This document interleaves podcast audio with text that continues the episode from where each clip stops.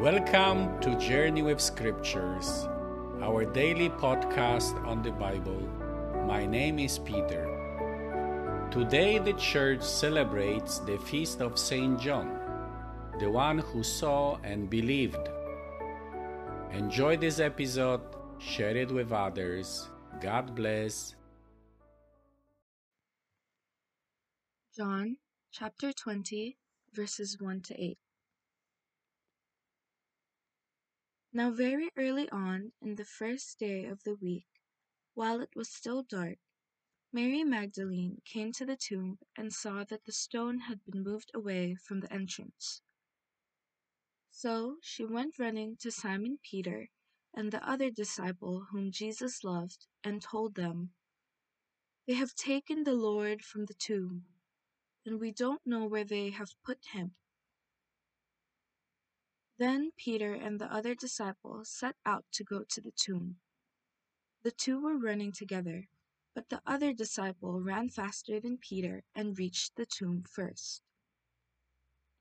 He bent down and saw the strips of linen cloth lying there, but he did not go in.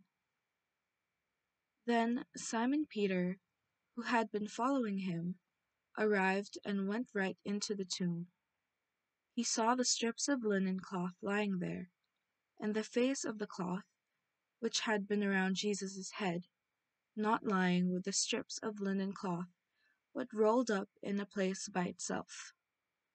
Then the other disciple, who had reached the tomb first, came in, and he saw and believed.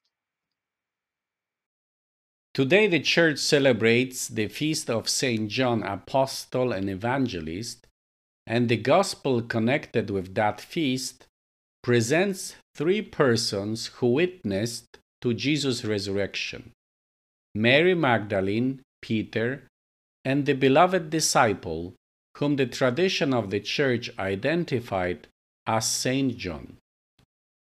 Actually, in the Gospel of John, the name of John never appears. But there is a mysterious figure described as the other disciple and the disciple that Jesus loved.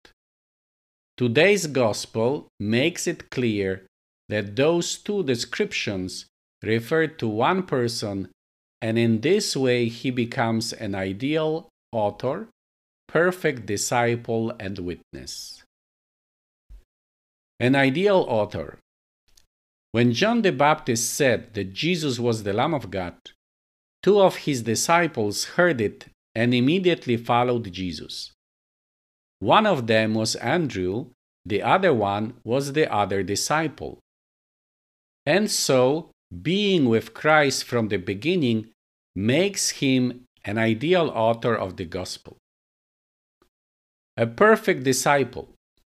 During the Last Supper, we are told that one of his disciples, the one whom Jesus loved, was reclining next to Jesus.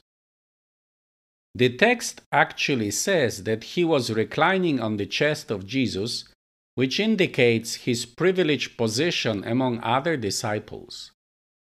This phrase also reveals his special access and deep relationship he had with Jesus. As the Son of God is in the chest of the Father, so was that disciple reclining on the chest of the Lord. Finally, an ideal witness. Today's gospel depicts this unique disciple as entering the empty tomb and immediately understanding what happened. The phrase he saw and believed summarizes it all. He saw the empty tomb and burial clothes inside it properly folded, the way we fold our clothes after getting up from sleep. And he believed in the resurrection of Christ, of which our Lord spoke when he was still alive. Saint John, Apostle and Evangelist, pray for us that in our times we can become true disciples of Christ and faithful witnesses of his resurrection. Amen.